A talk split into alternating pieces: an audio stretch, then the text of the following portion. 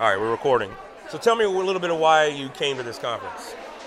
Yeah, so I've been engaged in social justice kind of work uh, in under resourced, marginalized communities for the past eight years. Uh-huh. I'm new to this. Yes. Uh, but what I've found is a lot of people doing the work, doing amazing work, but they don't have an interior uh, practice of their own. And so they're not creating space within themselves to sustain this radical, all consuming, impossible work. Right. And so being in spaces like this um, is just vitally important to me. Yeah. No, absolutely. And what what is so important then about this space that it's POC centered and run by people of color?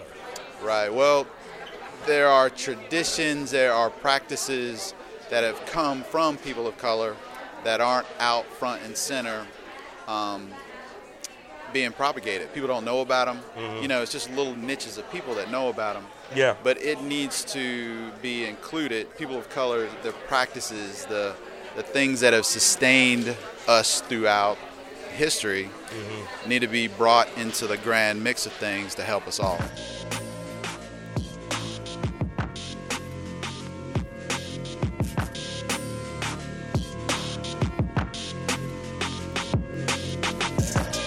In January of 2018, I attended a very unique conference focused on people of color, a POC centered conference focusing on a theological inquiry. The Mystic Soul Projects creates spaces that center the voices, teachings, practices, and wisdom of people of color at the intersections of mysticism, activism, and healing. This mission is inclusive and centering of the margins, which includes centering queer and trans voices of color. The Mystic Soul Project engages in a people of color centered approach to action, activism, and contemplative mysticism. We believe that we are in a critical moment in our nation and the world. Part of creating a world that holds space for grace and equanimity means decentering all the structures and forms of white privilege and supremacy as well as deconstructing and visibilizing the historical and contemporary erasure of POC in the Christian contemplative lineage, Western spiritual traditions, and practices. We believe it is an important time to reclaim our own historical memory of the POC contemplative past and build a more inclusive spiritual future. This process means facing the issues of privilege and erasure, not just of POC contemplative lineage, but the lost indigenous spiritual roots that suffered annihilation through colonization. It also means facing together the complexities of intergenerational trauma and finding a path towards collective and individual healing to find our way forward. And so, this is a special issue to engage more of what this was about. This is Profane Faith. While the conference is a revolutionary approach to conferences, and to truly understand Mystic Soul, you gotta attend. The conversations I had were with folks who attended the conference to get their perspective and to get a general feel for what they thought about what Mystic Soul meant for them.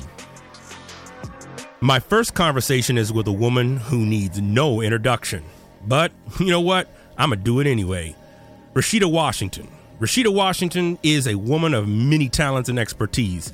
She runs a business, is an author, and also finds time to do community engagement work around Chicago. So, go on, check this out. Ready. That's right. Now, that's what's up. All right. Ready? I am Rashida Graham Washington, and I am a neighbor, a friend, um, a daughter, and uh, yeah, a wife, um, a lover of Black Jesus. Yes. Yes. Amen to that. I like that. to make the distinction. that's right. And um, I am a seeker of equity. Uh huh. I serve as uh, the executive director for Communities First Association. Okay. And I am also the Chief Experience Officer and owner of Live 2.0 LLC, Yeah. which currently has its expression as Live Cafe Uh-huh. at 163 South Oak Park Avenue in Oak Park, Illinois. Okay. And effective today, Yeah. also um, kind of a pop up second location where we can show up at conferences like the one we're at. So that's super exciting. That's what's up. Well, Yeah. I mean, well, speaking of the conference that we're at, what, why this conference? Why did you show up to this? Why did you give your time, energy, all that good stuff? What, what about this conference? So this conference is really special to me for a couple of reasons. Um, one, Jade, Teresa, and Ra, the co-founders of the Mystic Soul Project, are just phenomenal women um, who recognize what they would refer to as the margin of the margin. Um, and I just love that because I think when we start to examine how socioeconomics affect our placement in this country, Yeah. then we're no longer having a conversation just about the ways that race and privilege coincide and intersect, mm-hmm. but we really start to have more of a conversation about how socioeconomics inform the ways that we define the margin.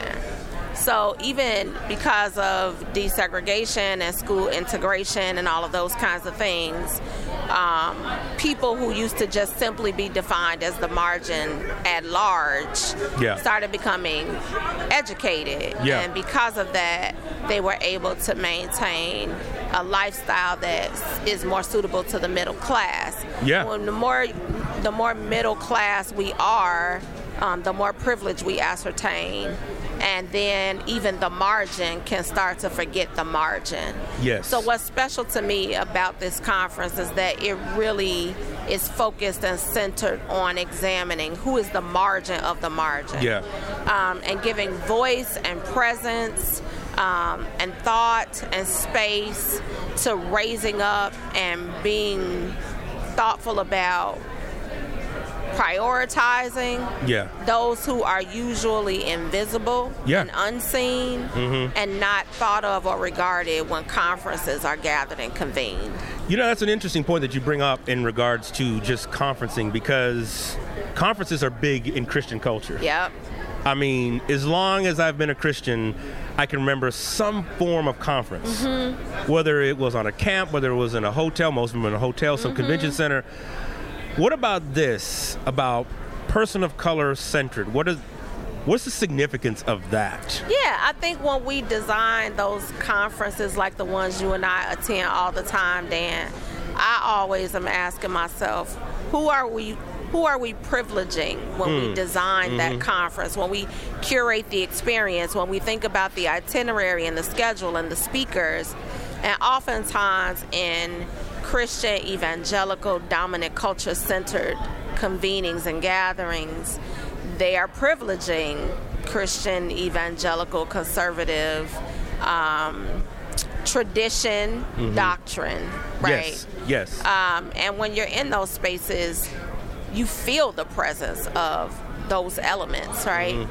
Um, so some of the things that are different about uh, a conference like Mystic Soul is like even how time is being considered here. How we are looking at rhythms and the way that people flow and move. Yeah. Um, Live Cafe is present on as a part of the conference today because we know that people of color like to have sidebar conversations. and so oftentimes Yes, we we, end up in quote unquote trouble Right. in a dominant culture center conference because we're never where we're supposed to be. Right. Because we've dipped off and started talking and conspiring about the work. um, but this conference kind of held up, for example, Mm-hmm. that part of who we are as a people Yes. and privileged that in such a way that they made space Mm. Yes. for us to dip off and just be together, Uh-huh. be in community, and get to know each other and deepen relationship. Um, and so that's one example of the uniqueness of the Mystic Soul Conference. And it really gets at the heart of some of the rules of law that the Mystic Soul Project um, embodies. That we value people um, over transactions. We, we value relationship and community over transactions. Um, and that we value our rhythms, our ebbs and our flows over being time certain and having hard starts and hard stops. Well, so this brings up another good question then. So, what about what is the Mystic Soul Project? Like, for those distinguishing the two, go on the website, and for those of you listening, I'll put all this in the show notes.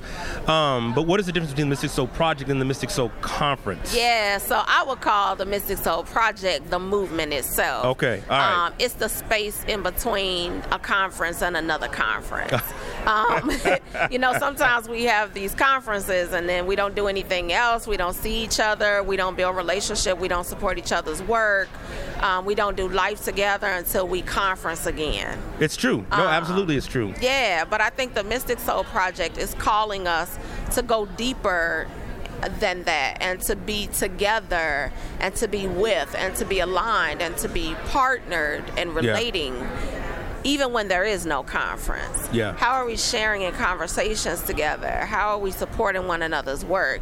And how are we being together right. even when there's no conference at all? So I would that's what the embodiment of the project is to me. Wow. I mean those all those things sound amazing. I mean for one, I mean um, you know, we're here on North Park's campus, and uh, you know, there's oh, there's always turmoil. Yeah, man.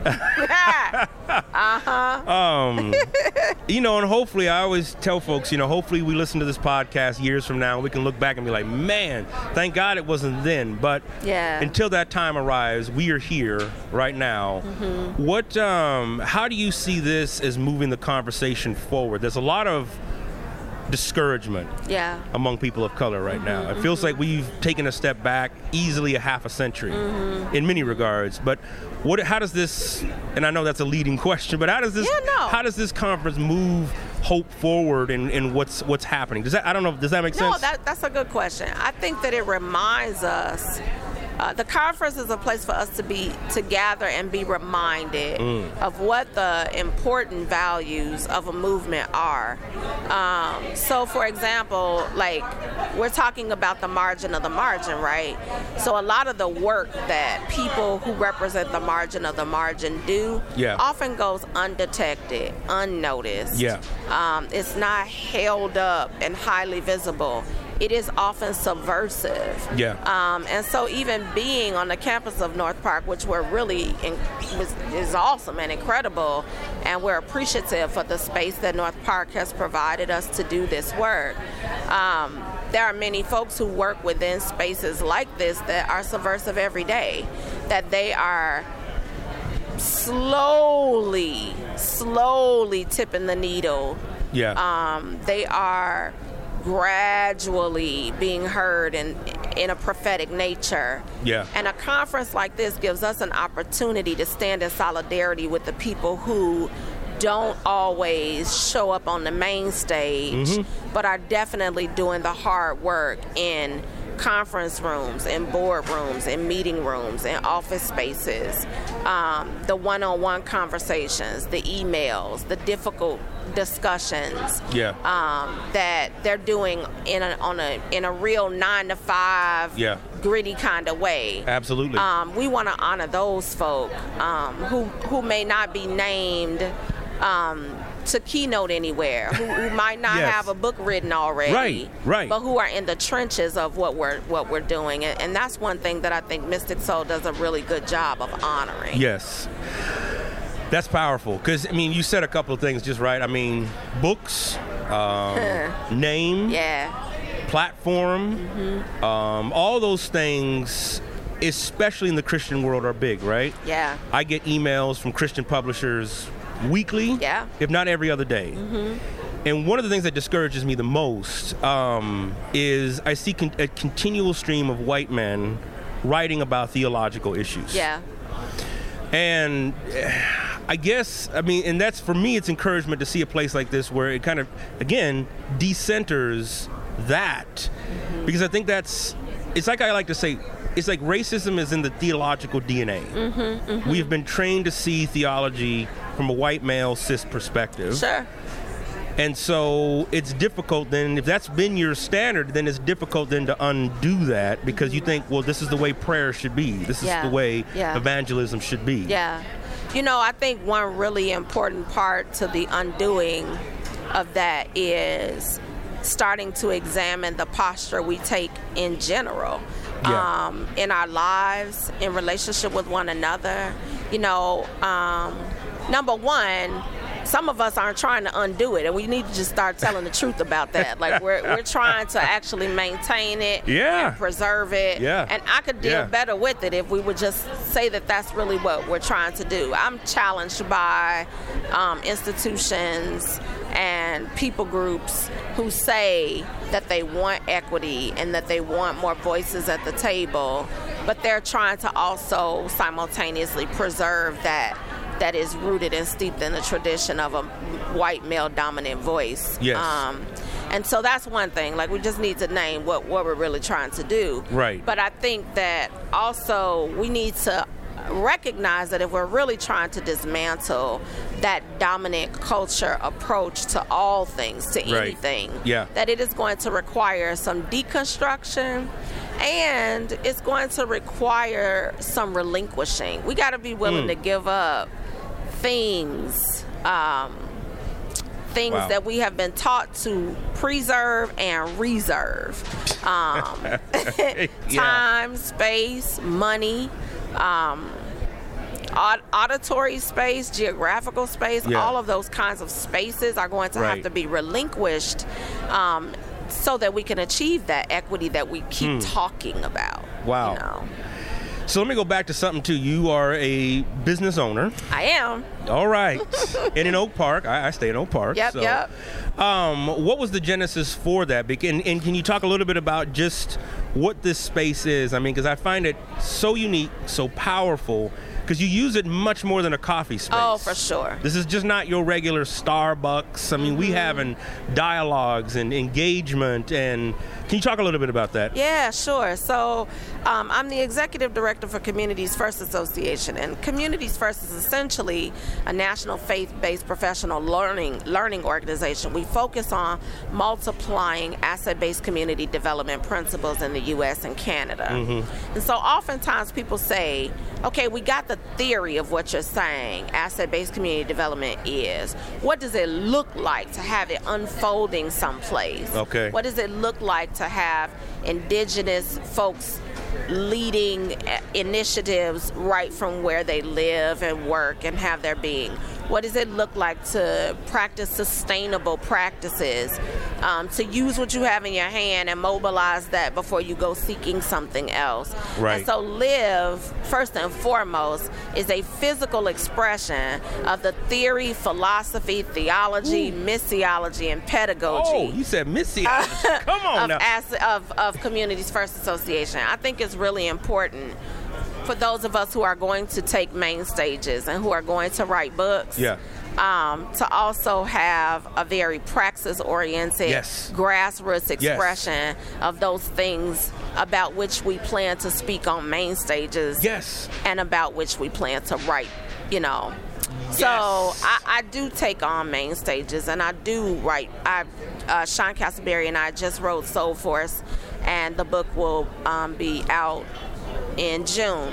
Perfect. Um, we get you back on. We promote the book. I We're would gonna love get that. I would Absolutely. love that, and that, that's important work. And, and I'm thankful for every opportunity I have to mobilize my voice um, on behalf of asset-based community development. For every time I get to speak or preach or write, I'm, I'm thankful for the academic um, background I have that Yeah. affords me that privilege. I recognize it as a privilege. Yeah. I don't think it is appropriate for me to mobilize those gifts and talents if I'm not willing to take the theories that I espouse on the main stage and in the text and drop those things in a grassrooted framework someplace where my dirt is. Um, and so, Wow. six minutes from my house is where praxis unfolds in my neighborhood. Um, and I would challenge more of us who have the privilege to write and speak Yes. to also begin to examine where is praxis at work. So, Yeah, Live is that for me. It's a transformational experience cafe. We have incredible coffee, and that's it's good. Yes, it is. It's good. No I can doubt. attest to the, the coffee. She said it was gonna. What did you say? It was gonna rock my spirit. It's gonna rock your spirit, man. Oh, that first sip, I was like, "Oh my goodness!" but you know, and, and we love that. But we use the coffee and the soups and salads and sandwiches in in a couple of ways. Number one. As a revenue generator, so Yeah. that we can create sustainable practices in the mission work we hope to do. right. um, but also as a draw to get human beings through the door who might not otherwise connect with one another. We see that happening at Live all the time. Dan, you were there when we did the panel discussion for Get Out. Ah, yes. that place was packed. Packed, standing room only. Yeah, and it was people from all walks of life having Yeah. conversations that were very uncomfortable, incredibly challenging. Um, but we at Live, we know how to set a tone. We facilitate a tone. And, and not because we want people to be safe and comfortable, but because we want them to practice being intention and being challenged by each other. Well, and I think that was, I mean, because you, said- you speaking going to that that that time when we did get out. I mean, I think you. One of the things I appreciate about you, I don't know if I've ever told you this, but I love the way you facilitate. I was part of the poverty simulation, which we got to get you back on and talk about that. a Yep. whole nother conversation Yep. on that.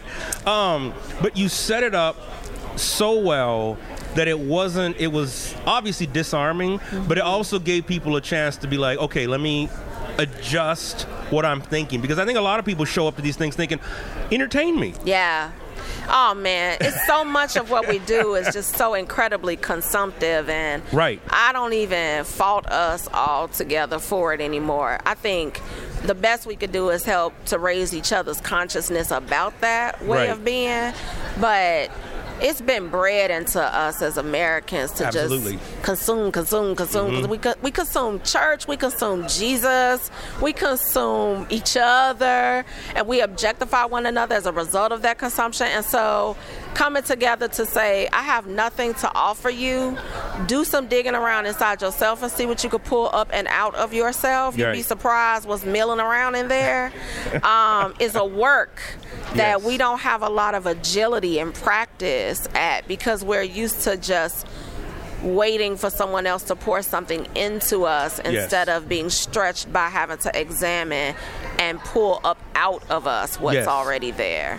and that thing absolutely and that's what i and that's again one of the one of the many uniquenesses of your space and what's happened not only that is a person of color is, is business owned Yeah. support and give money to that I mean, what are then? Speaking of that, and especially in this in this climate, what are some of the challenges Yeah, that, that come come with that, and, and and why coffee?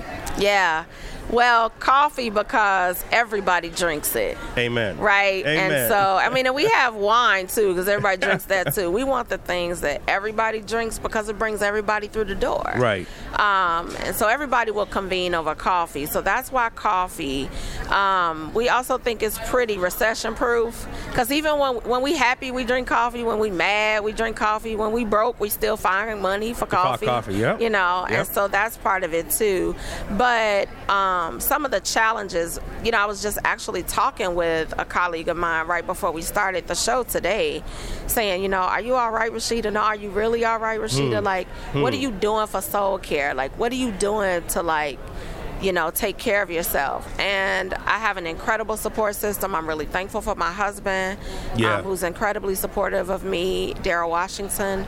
Um, and also. I yeah, I brother. mean, in a, in a real special way too, Yes. because truth be told, not every guy could be No. all right with all No. of what I'm doing. Nope. You know, that's Th- real, right. and I need to name it. And I Yep. name it to him, so I don't mind naming it on the podcast.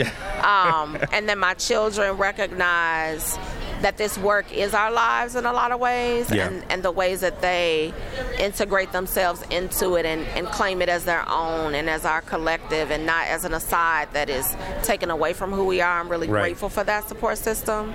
Um, But what I will say is what's what's hard is when you look at the way that philanthropic dollars don't get me started now, here we go. Come on. Um, come how they flow. And there's Right. no question. This is not an arrogant thing. I think it's important to know your gifts and your talents and Yes. to know the worth and value of them. Mm-hmm. And when I look at the work that we're doing, the Live team, the CFA team, um, the work that the uh, faith gathering that I co-share and lead once a month is doing, and I look at how hard we have to make a dollar work and how hard we have to work to get another one. Right. You know. Right. Um, it, it's disheartening. It's Mm-hmm. disheartening for me because I know we're doing the work that Mm-hmm. needs to be done, and I know we're doing that work.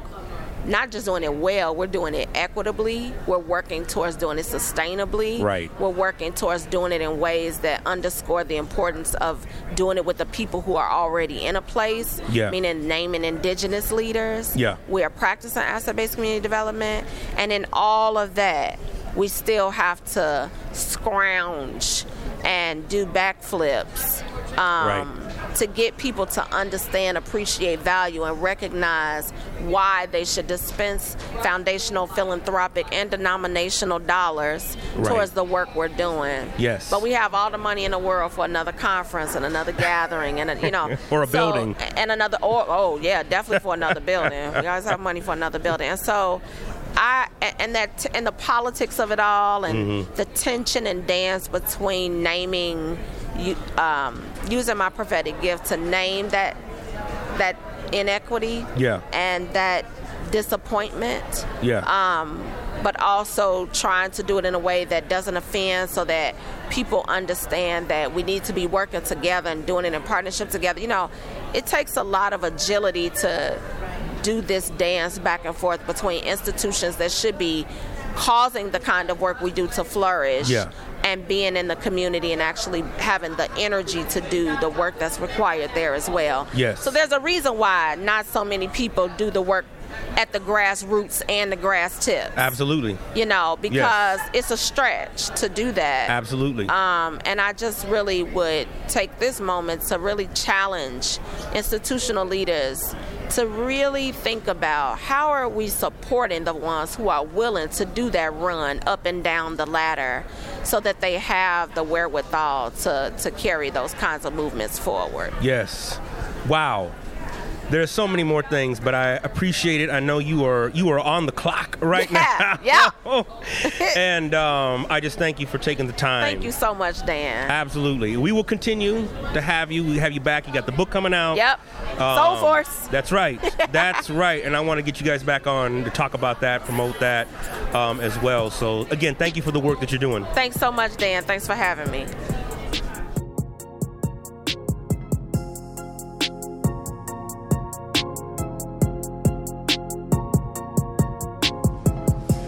You know, when I was invited to Mystic Soul back in October of 2016, the one thing I thought was, oh my God, it's going to be winter in January. And it was only later that I began to really sink into the idea that Mystic Soul and the Mystic Soul Project was or is a project um, by people of color for people of color so that we can recover the stories that help us animate our best self.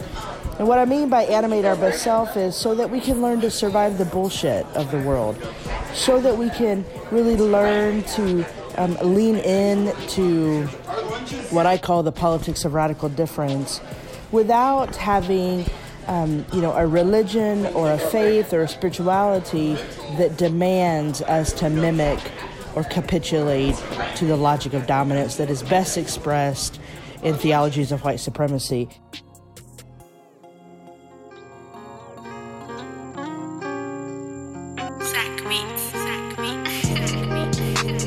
The next person I got to chat with was Dr. Calenthia Dowdy. Dr. Calenthia is a proud Philadelphian through and through. She is busy in her city, serving a diverse array of justice initiatives, but her primary work is in public health as the director of faith initiatives at Feta Fight Community Health Centers, specializing in HIV, AIDS, and as a professor of urban youth ministry and cultural anthropology at Eastern University. Dr. Dowdy's research is in urban studies, race, racism, and the African diaspora with a focus on Afro Brazilian youth and activism. Woo! Her and I got a chance to catch up for a little minute. Here's what we talked about. So, tell us a little bit about who you are, where you come from, uh, what do you do for a living? Okay. Um, I'm Calenthia Dowdy, and I'm Associate Professor of Youth Ministry and Cultural Anthropology at Eastern University uh, in Pennsylvania. And I also um, am a Director of Faith Initiatives at an HIV AIDS organization. Um, um, where I am a part of creating healing faith practices. Um, Well, one of the things, anyway, for folks who are living with HIV. Wow. Um, so that's just a little bit about what I do. Wow, that's what's up. That's what's up. No, so what brought you to Mystic Soul? You know, I, probably a, a few different. There were several different connections. So I, I do know Ra Mendoza when she was in Philadelphia at uh, uh, Mission Year. Okay. and Chantel Topman Moore, who's also um, part of the, I guess, planning committee.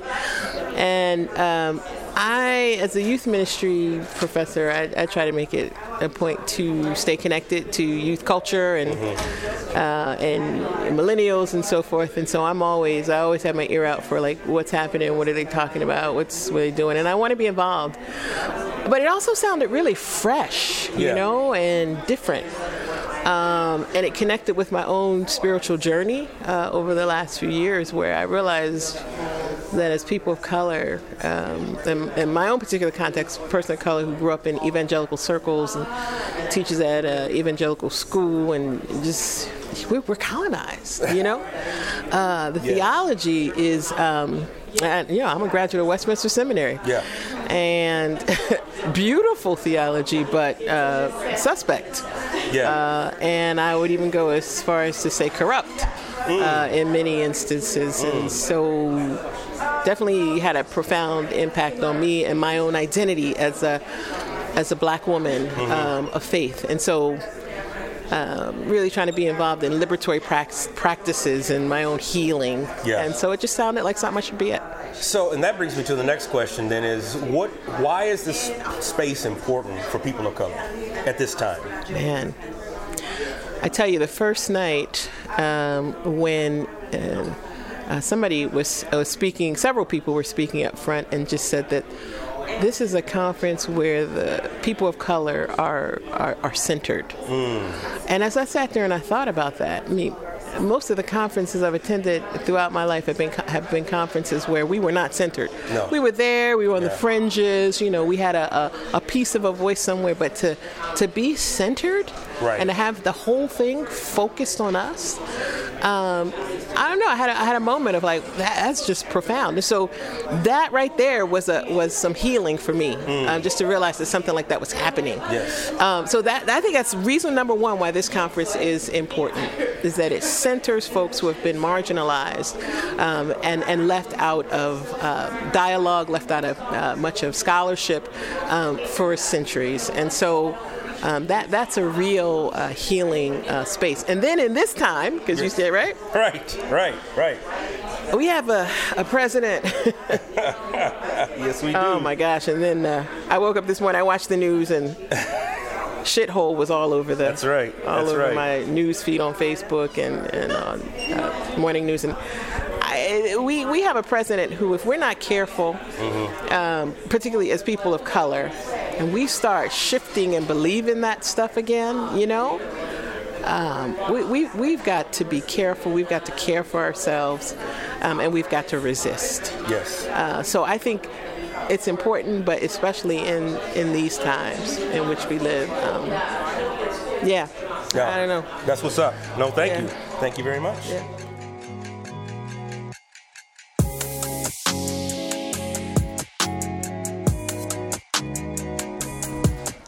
And so, you know, my, my thoughts going into to Mystic Soul Project what were, you know, thoughts of excitement and delight. And when I got there and saw all of our beautiful people, um, I I really my heart, you know, as John Wesley would say, my heart was strangely warmed. It really was because it was this moment where I got to see all of us come together and, and sort of illustrate our collective struggle to really become who we are called to become, who we're compelled to become.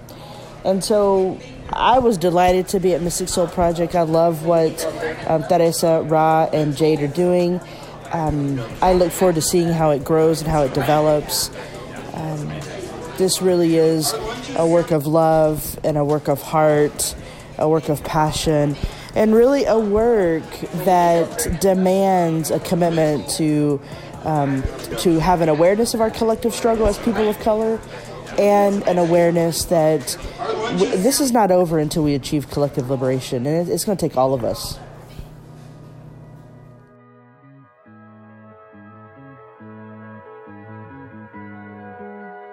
The last conversation I had was with one of the people serving food at the event. This is a whole mission and service in and of itself. Mika Battle is a 100% service oriented person. And I got a chance to talk with her about her service, her mission, and what she was doing there at the Mystic Soul Conference. Here's her take. Check it.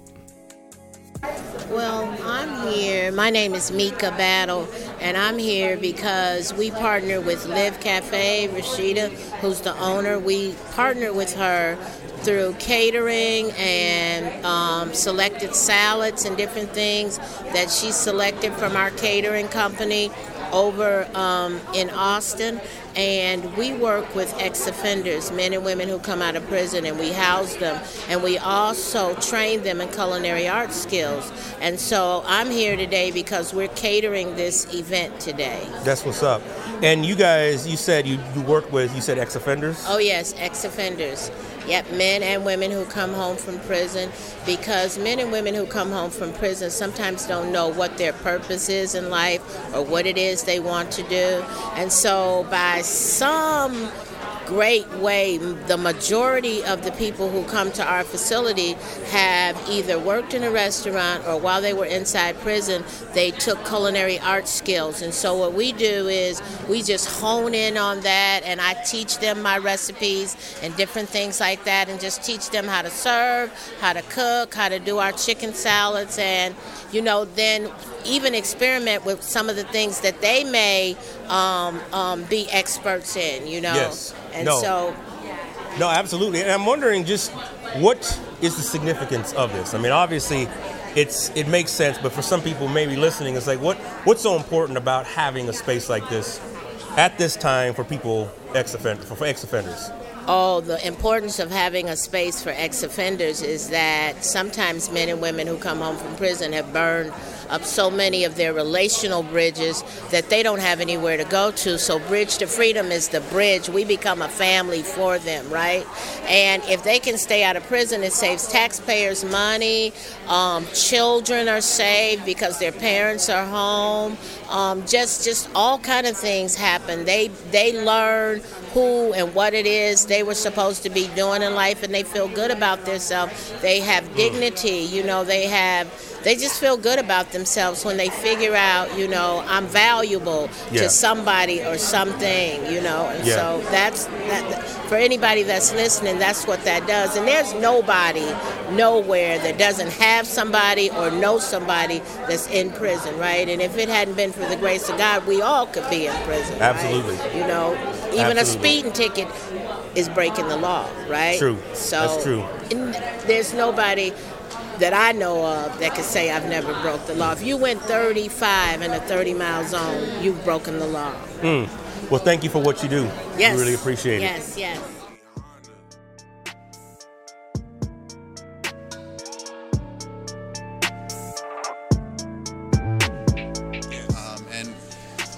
Need the wisdom. We need that wisdom. There's so much wisdom and practical knowledge and and everything Yeah. that needs to be brought out into the mainstream to help us all heal together. Yeah. And so, yeah, it's it's critical, and this is just a beautiful space. Yes. I mean, stuff. I'm a person of color. I haven't engaged in a lot of this, these practices and, and wisdom that are out there, Yeah. and I want to do my part to help elevate that to expose more people to it. Because too many people are being pushed to the side, marginalized, you know, quote unquote, live in shitholes or uh, are, Yeah. are treated as Yeah. shit and and are no longer, not no longer, but they're just people are being thrown away everywhere.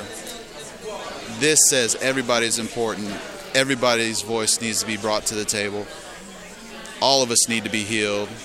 If my brothers and sisters aren't healed, I'm not healed. I'm not fully who I am. So, yeah, bringing this to the light and, and expanding it is what I, the work that I'm going to be about. That's what's up, man. Glad you're here. Yeah.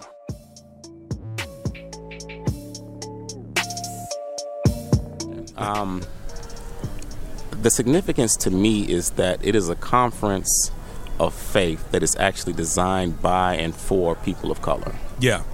Um, In most conferences that we attend, it is us being acclimated or just kind of weaving into majority culture. Mm-hmm. Um, and this is just the complete opposite. And so there's always discomfort in a conference.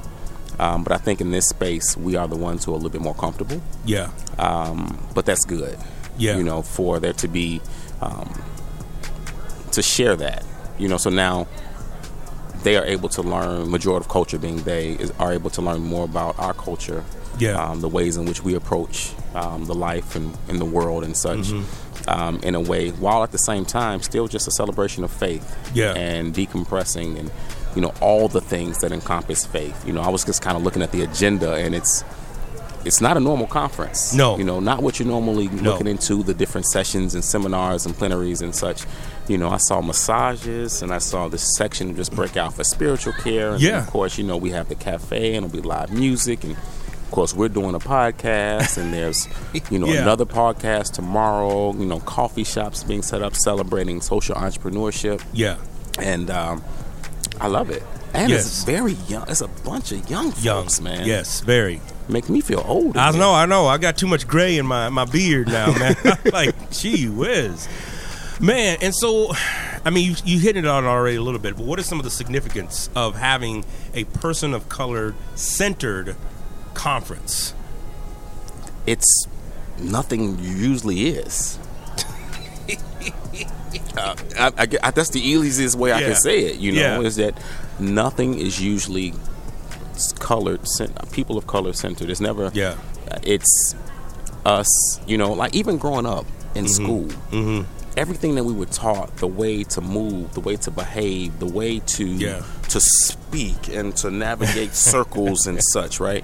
Yeah. It was all about how to be successful in a culture that was dominated by uh, the majority, being the white majority. Yeah. There was never a point in any of that where the shoe was flipped. Yeah. There was never a time where um, the white majority was had to be taught or were schooled on how do you interact with people of color, Yes, people who are from a different culture than you Yeah. Um, who still love and have great values, but they just view the world differently because we have different life experiences. right. It's it hasn't had to happen, and hmm. and because of that, I think that's where a lot of the privilege comes from. I think that's where a mm-hmm. lot of the mm-hmm. the arguments come from, and even in discussions, Yeah. right? So when we talk about something that is racist, racist, or something that is biased, or something that is sexist, it's because they've never had to live it. They've never had to learn it. They've never had to experience it, and consequently, mm-hmm. you know, that's what you get. So now, when we get to learn from one another Yeah. and see things from another lens, then you know, hopefully that paradigm begins to change a little bit. Well, there you have it. Some unique voices, huh? Yeah, the Mystic Soul Conference is something else. And guess what?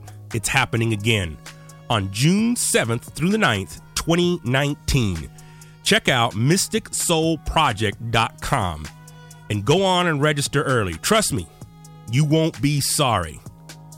This your boy, Daniel White Hodge. I'll see y'all on the flip side. Peace.